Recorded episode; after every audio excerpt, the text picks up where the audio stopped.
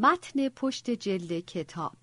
دکتر اروین یالوم استاد روانپزشکی دانشگاه استنفورد آمریکا و خالق آثاری همچون وقتی نیچه گریست جلاد عشق و درمان شوپنهاور در آستانه هشتاد سالگی شاهکاری دیگر میآفریند و با نگاهی کاملا تخصصی با ظرافت و زیبایی روانشناسی و ادبیات را در هم میآمیزد.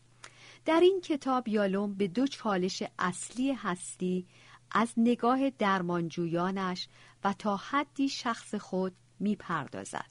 تقلا برای پرمعنا زیستن و با انتهای ناگزیر هستی کنار آمدن.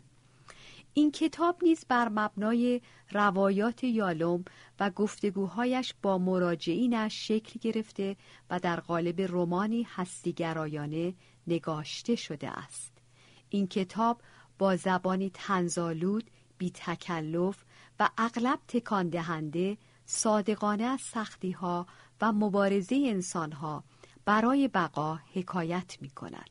در این حال یالوم میوه های اصلی زندگی مانند عشق، دوستی و خانواده را وسایل و شیوه های اصلی تحمل زندگی قلمداد می کند.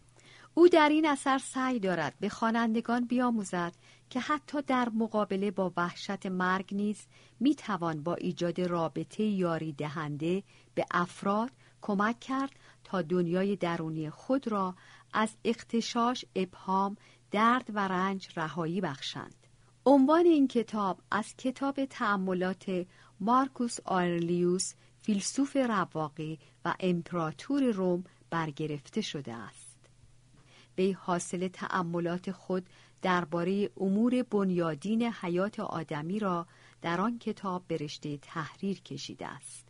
مترجم کتاب حاضر روان درمانگری است مقیم انگلستان و سعی کرده است با انتقال حس نوشتار نویسنده و شرح مفاهیم تخصصی روانشناختی از این مجموعه منبعی معتبر برای درمانگران در حال تعلیم و در کنار آن رمانی گیرا و آموزنده برای عموم بسازد.